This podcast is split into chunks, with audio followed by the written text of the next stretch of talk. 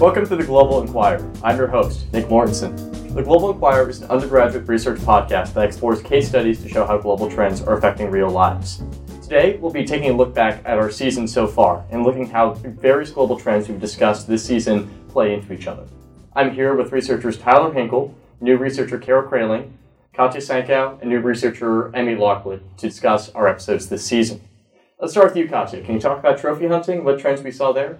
Trophy hunting. Um, I really enjoyed that episode. That was an episode that you did with uh, Roma and Walter.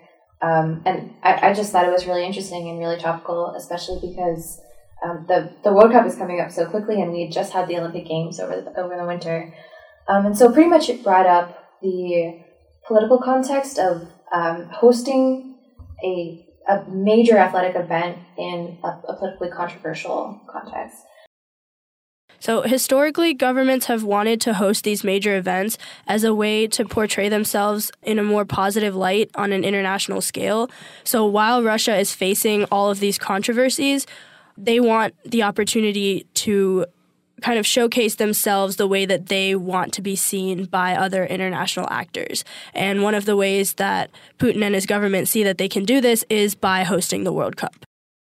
Uh, do we allow Russia to get the traffic and the attention, even in, in spite of all of these controversies? You guys feel about letting this socially controversial country um, host this competition in spite of everything that's surrounding Russia right now? I think that hosting the World Cup is um, like a sign of long term prestige or like economic prosperity. Just because like we've seen in like Rio Olympics, South Africa World Cup, um, previously that these major like international sporting events don't actually lead to long term growth in the country. They will not benefit financially from the World Cup. Um, so it takes a bit of um, convincing for a state to say that uh, the people are going to benefit materially from this, as we've seen historically that that's really not the case.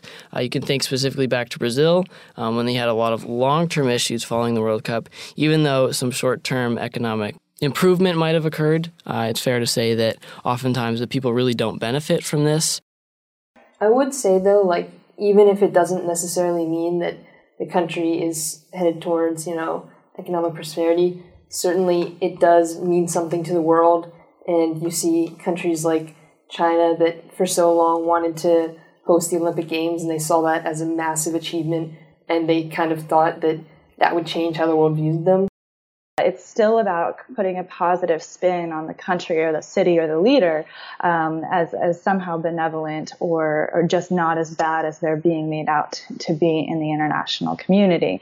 Um, so that said, uh, I, I, think that, that that sense of trying to put a positive spin on it is heightened when you're in this moment of controversy. So it certainly matters and is something to consider when we're thinking about where we allow, um, what countries we allow to host these uh, global sporting events. I think it was a big deal for Putin, especially on his agenda. He has this, this pretty big agenda and it's growing by the year, um, and I think it was a big deal for him to host it in Crimea, the the last Olympic Games in um, Crimea. Um, and also, I I just like to talk quickly about the Skripal case and the poisoning. Since this controversy, since this case, which it hasn't been proved yet, if the poison came from Russia, um, I think that you know so many channels are closing between the U.S. and the West and Russia that this would provide a really great opportunity to open the channels that have completely closed. Um, this the the take that I think that the researchers took in the Global Inquirer was that pursuing an isolationist policy towards Russia is a good reaction to social measures like this. Coming out of the UK, in fact, uh, we saw this um, take place because they came out recently and said that they note that a lot of problems are going on in Russia, and how is it possible to kind of take down this um, this image fest that you could say, uh, this propagation um, idea that they're trying to use through the World Cup because it's clear that Russia notes these problems. They want to improve their international image. So how how can they kind of uh, avoid Russia from using this tournament as a tool is that the British government says we're not sending any uh, top officials to Russia to represent the United Kingdom, um, kind of take away that legitimacy from the tournament. And then some commentators have even gone far enough to say that why not punish Russia to the extreme and take this tournament away? Now, I don't think that's a realistic thing that's going to happen between now and then, as that's um, fastly approaching. But um, I think it's interesting that people are toying with that idea of just um, taking the tournament away from them entirely. We've seen a lot of time, sort of countries across the world taking a look at other states and sort of seeing their internal politics or their you know in, internal laws, internal affairs, sort of going going out of the way that they don't approve of either because violations of human rights, violations of how a government ought to be run, violations of sort of ideologically or even pragmatically how a state is supposed to be run. And I mean, we kind of saw this in the episode "Presidents Persist." So, like, do you kind of have anything else to add on there? Like, kind of talking more broadly about nations and their internal affairs doing things that other states might not like, or even their own people might not like. I mean, is there any sort of significance there, or is there anything we can add on to that? Yeah. So, in Presidents Persist, um, it discussed uh, the long-term trend of um, the ten of the longest twenty-nine rulers of nations come from African nations. So uh, the case study was on um, Rwanda, uh, specifically Paul Kagame, and their policy um, it's a little bit more repressive. Um, you wouldn't call it um, a democracy by any means. Kagame's state is first and foremost an authoritarian state. There are other political parties, but they all must register to um, act legally in the country. And he has been known to repress dissidents, repress uh, political parties that push for democracy. Press freedom in Rwanda is almost non existent.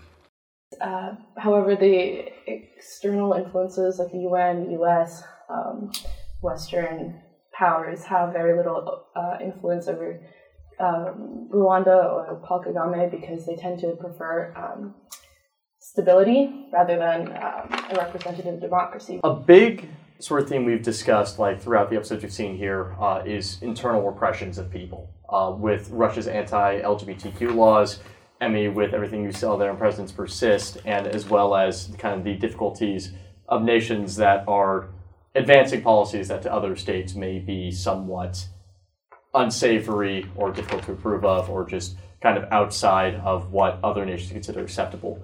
Kara, in Culture Offline, we talked a lot about kind of how nations justify these like these very similar repressive policies, how, how they justify them, but also their use, like and how these like how these policies are actually used and what uh, agendas and causes they're actually advancing. We talk a little bit more about that. So one thing this episode focused on a bit was the fact that um, when we talk about cultural protectionism, we often focus on like authoritarian regimes. We focus on uh, things going on in Iran, North Korea, China.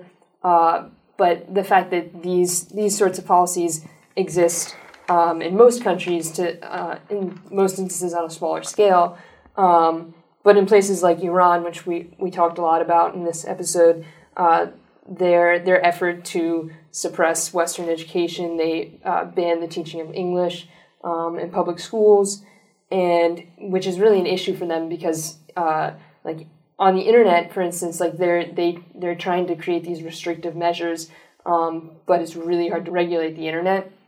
Also, just the fact that younger generations have access to things that are that can't be regulated as, as easily as older ones, and the people that are in place making these policies aren't don't have the right mindset of uh, how to how to control these things the line that the Iranian government uses is that they're trying to protect the, the culture of their country. They want to keep their uh, Persian Iranian culture. Um, they want to avoid the toxic Western imperialism. But this is really just a way for them to control their people. Um, and in a lot of instances, the policies that they use uh, to restrict, like such as uh, their effort to restrict the internet, are not reflective of the actual Iranian culture. Um, so the efforts of the government to suppress the people are not reflective of what the people actually want. So we're seeing here in like all three of these episodes. So with uh, Culture Offline, we saw the repression or the restriction of information to sort of protect a country's own interests or for the regime to protect itself. In Presidents Persist, we saw internal repressions and kind of a lack of regard for external opinions to protect the regime itself and sort of protect protect the perpetuity of the president. And in Trophy Hunting, we saw Russia, you know, trying to engage international opinion, but only in a way that selectively makes it look better, makes it look better both internally and kind of helps people with their own national worldview.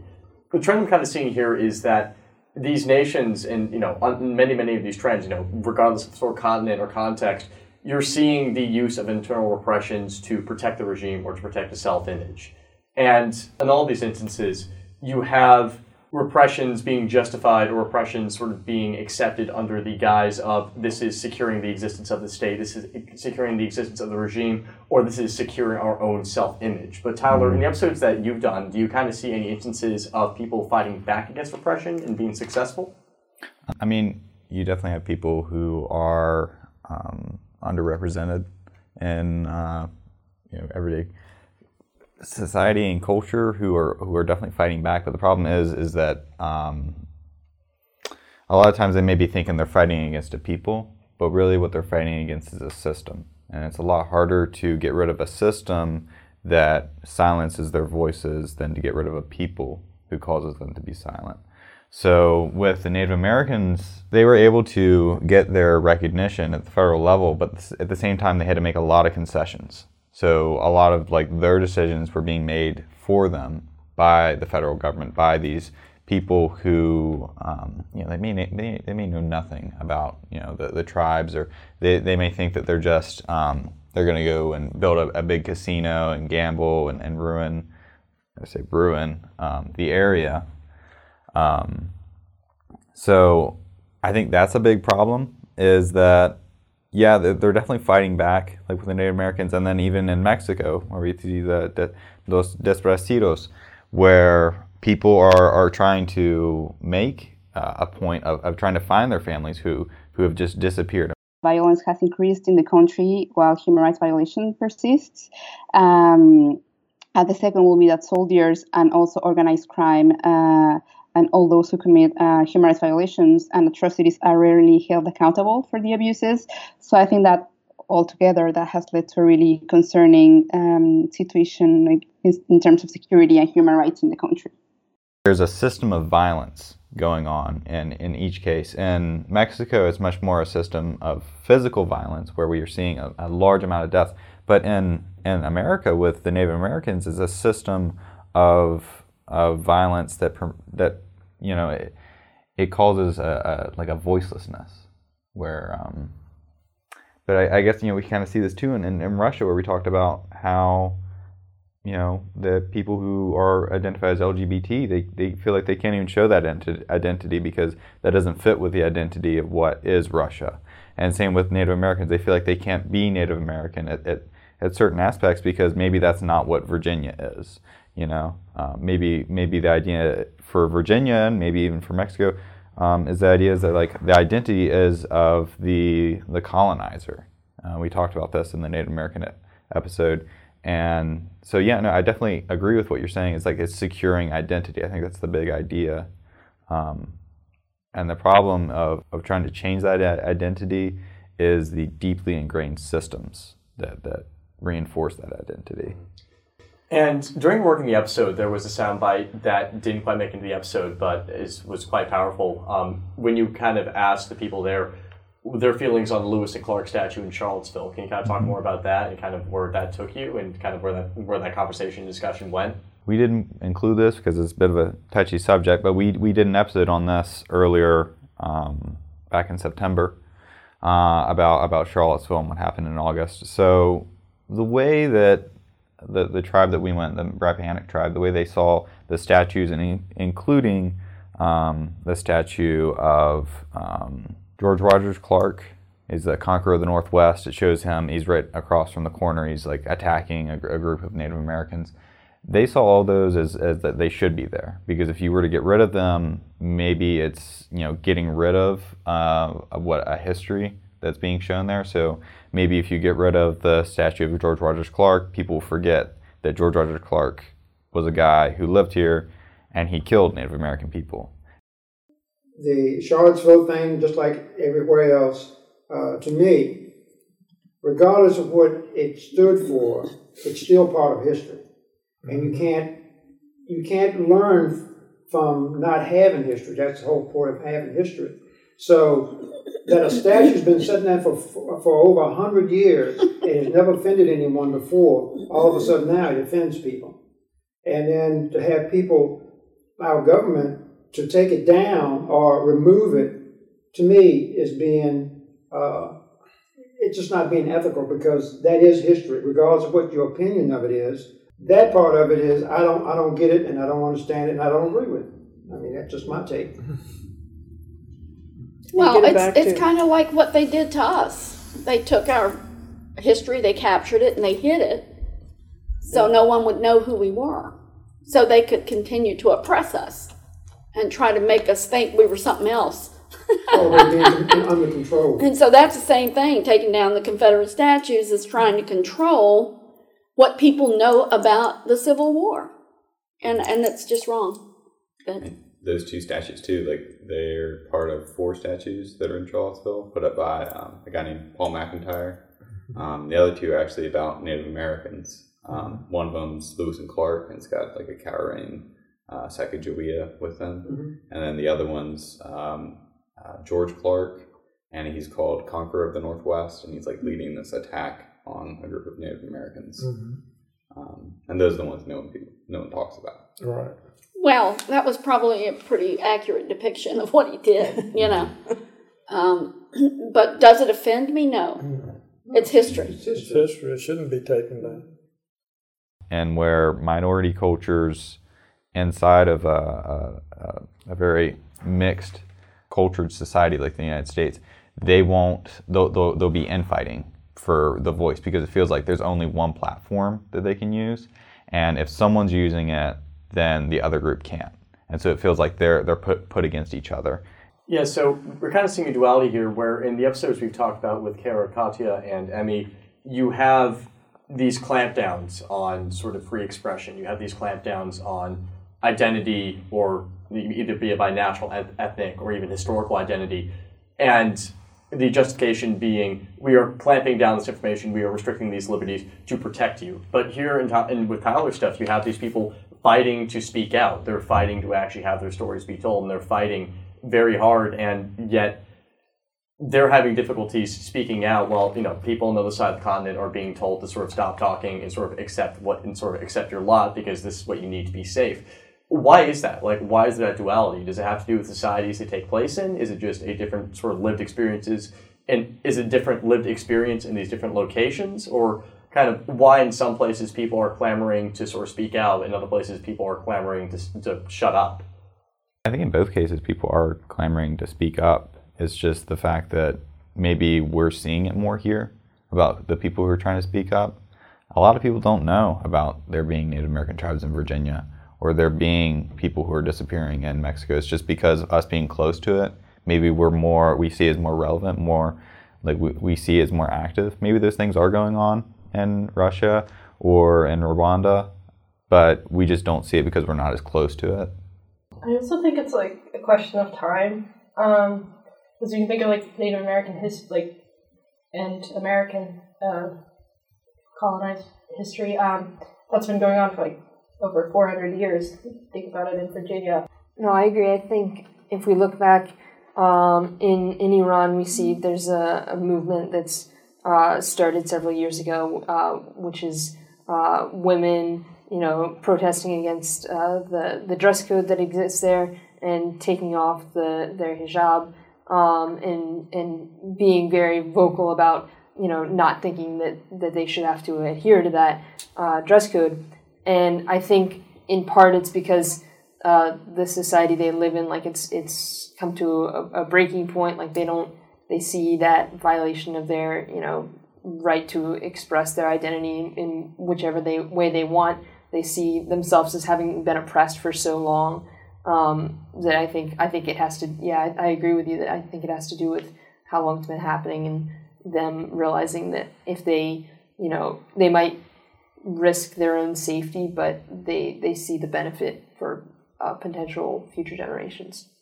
And throughout all, like many episodes we have here, and then just of speaking more broadly, the internet plays a big role. I mean, in culture offline, that was like the proliferation, the spread of the internet, and the information dissemination through that was a very, very large driver. And even all these stories we hear about, I mean, Katya, you know, with everything we're seeing in Russia, you know, those stories, those experiences, and even knowledge of those laws was spread through the internet, indirectly or not.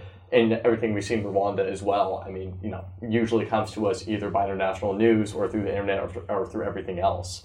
And the, it seems to be a common thread that's tying everything together, where people's lived experiences are sort of coming up to our faces. You know, we can be an ocean away, we can be a continent away, we can be very, very far away, but these people's lived experiences come to us through videos, Facebook posts, Twitter posts, anything else. And I guess what, what I'm trying to ask here is is the internet either enriching lives or is it destabilizing lives? Because you, you see cases where the governments are trying very, very hard to work against internet and, it, and its forces, um, you know, creating the issues. But Kara, with tele, tele-empowerment, we're seeing the internet being used to bring about very positive social change. Do you think that the internet is acting as something that's enriching or something that's disruptive? I mean, I think like in order to make change, you have to be a bit disruptive.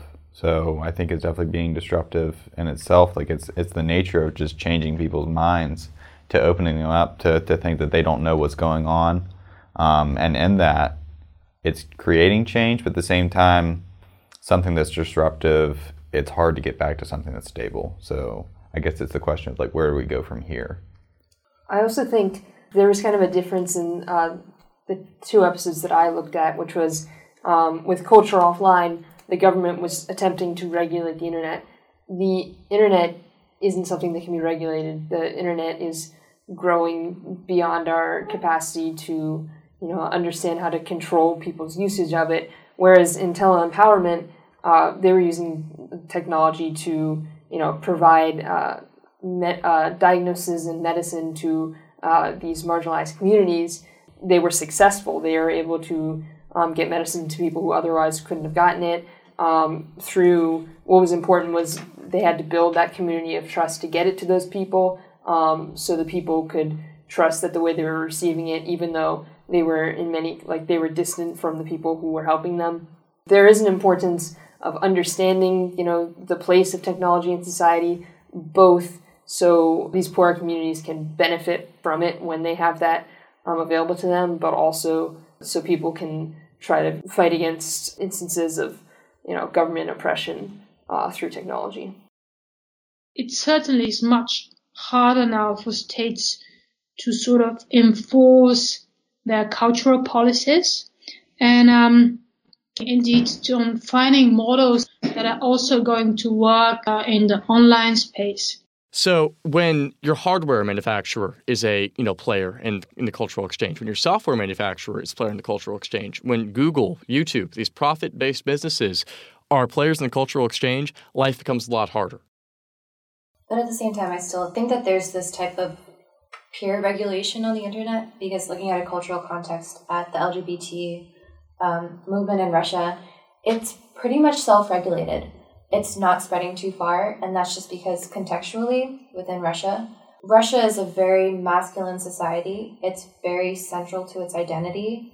Um, it's it's everywhere within the identity, and questions of sexuality are either dismissed or uh, completely frowned upon.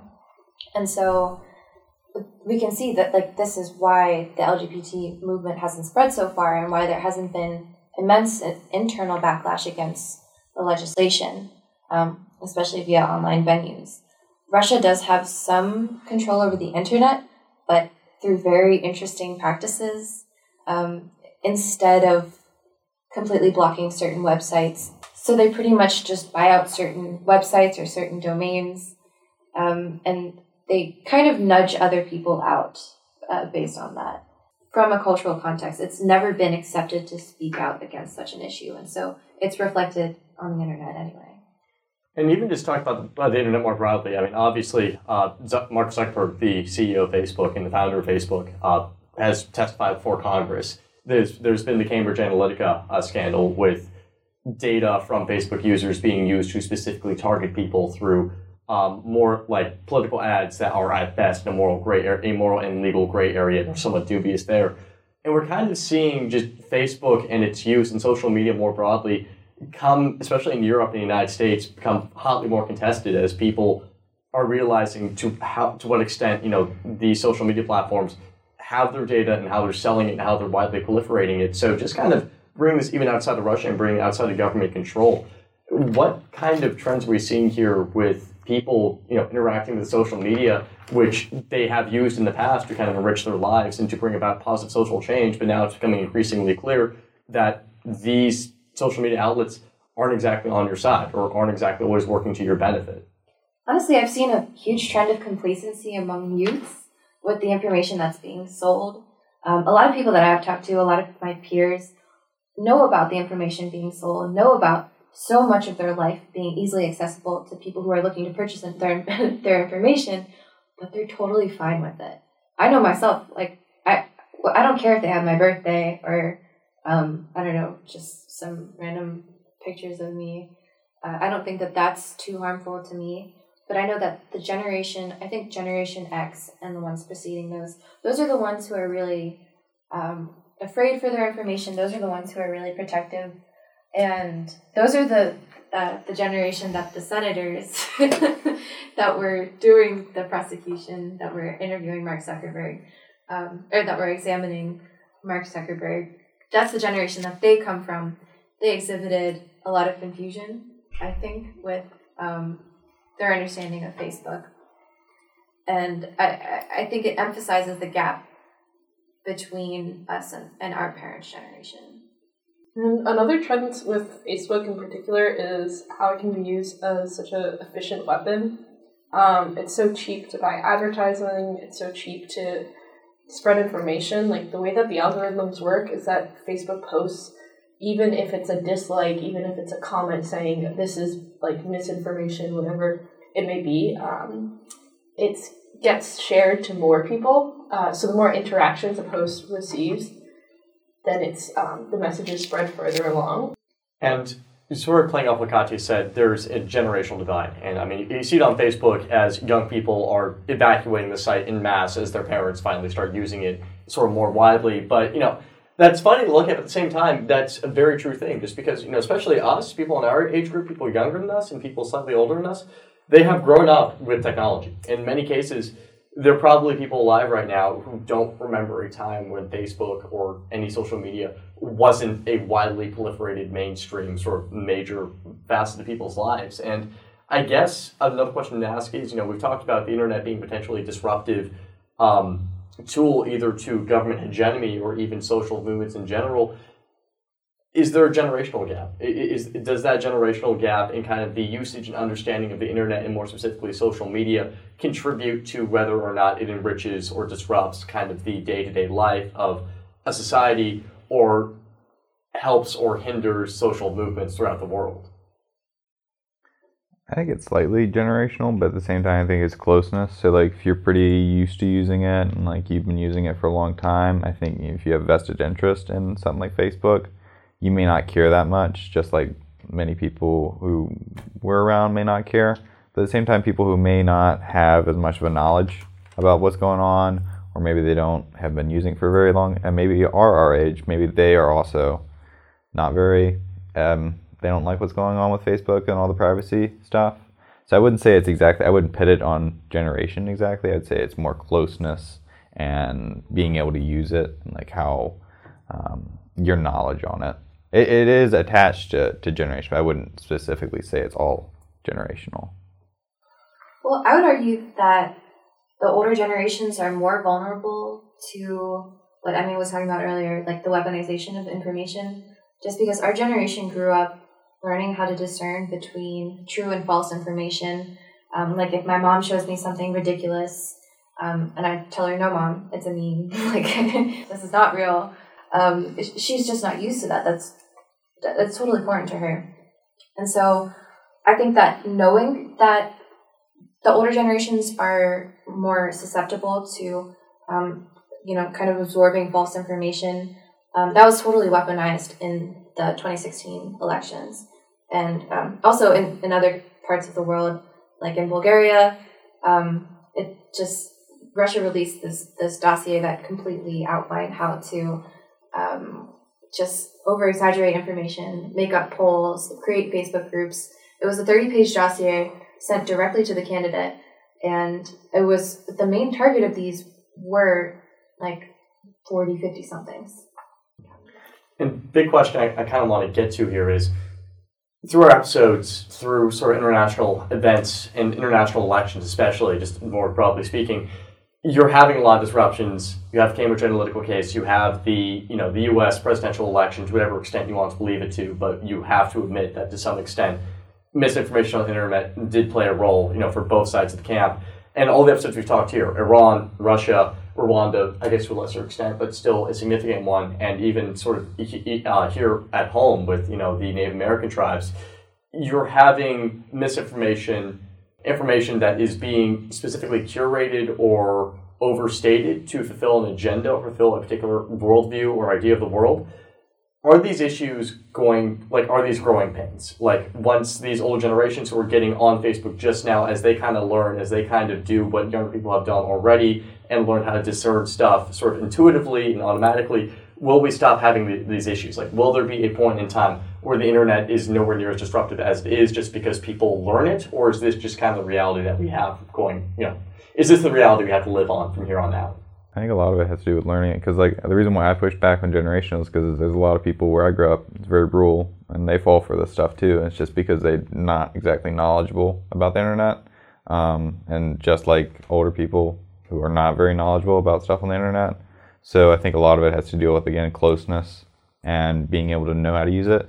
But at the same time, you know, if they don't have, if they don't grow up knowing the right way to do it, and knowing that, because if they grow up just being like, okay, this is just normal, like accept all this information, then I don't think anything's going to change. I think there needs to be some sort of movement or or program to like make these people realize what's going on. I actually think it goes beyond a little bit. Like we're a younger generation, we grew up with the internet, we understand it. Um, because I think that a large problem is that um, us younger younger people are more often going to the internet to look at our news, and that means you know we're using sites like Facebook.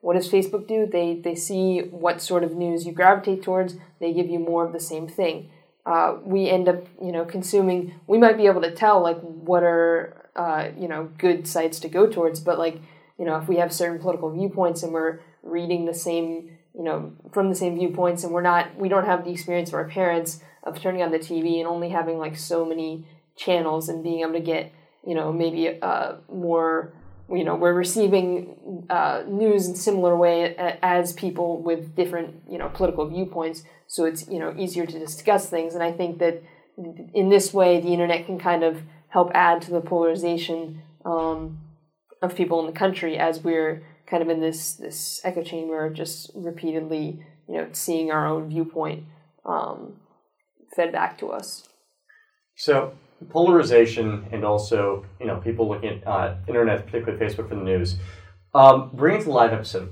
uh, through at least the past year and a half, two years, we have seen a lot of graphic footage from the Syrian civil war. You know, you have photos of children who were caught in bombings, you know, in the middle of shell shock, you know, them looking directly into the cameras. You have footage or, or like, you know, you have pictures and footage of entire neighborhoods bombed out, destroyed, everything else. And there's been very, very strong reactions to these images coming out on social media, coming out on news feeds, coming out on sort of news headlines across the world. But in the case of Libya episode where we talk about humanitarian interventions, do we really think that the wide range broad the wide ranging broadcasting of these images of these graphic depictions of what's going on has actually had a positive effect or even made people more willing to act or has it just made people more willing to talk about things oh, I mean this is a big thing I mean this is with a lot of social movements like the um, I mean it's all I won't, I won't name any specifically because it might get heated with something, but like maybe you watch it and maybe you like it, you share it, and you feel like you've done something. Um, you haven't donated anything, you haven't called your senator or anything like that, but you feel like you know you've done this on social media, maybe you've done something.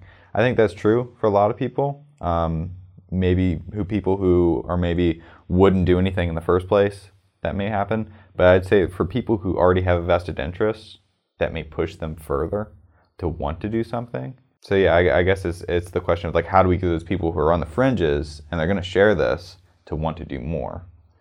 I, I don't know, but yeah, I agree with you in that like social media's power is sometimes like too um, it's like a bit exaggerated. Um, like for people who already agree with a statement, then it'll only reaffirm that that view, but it wouldn't um, like convert someone of an opposing view. And I, I think in um, at least in Rwanda's case with the genocide, um, and this is like pre like Twitter, Facebook, pre social media. Um, the U.S. gave a, a a ton of money. Uh, it was like sixteen times the amount of money that would have cost to like stop the genocide, they gave that equivalent of money afterwards. So even without um, social media addressing the Rwandan genocide, they received an enormous amount of aid.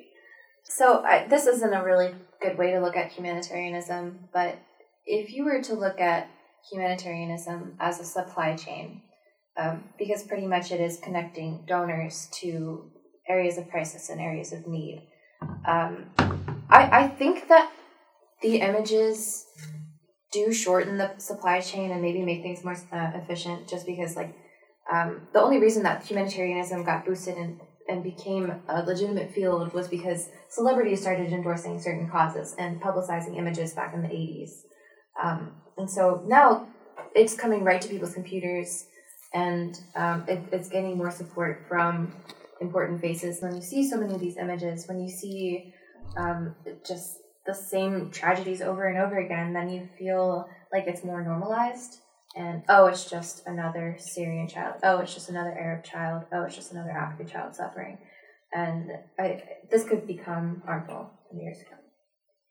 So going back to like Rwanda and its current, current government state status, um, like speaking about stability, while Paul Kagame has given the country like 28 years of like relative peace and like economic prosperity, li- lifting the nation from, um, you know, from the aftermath of a genocide, Paul Kagame and his government are all Tutsi.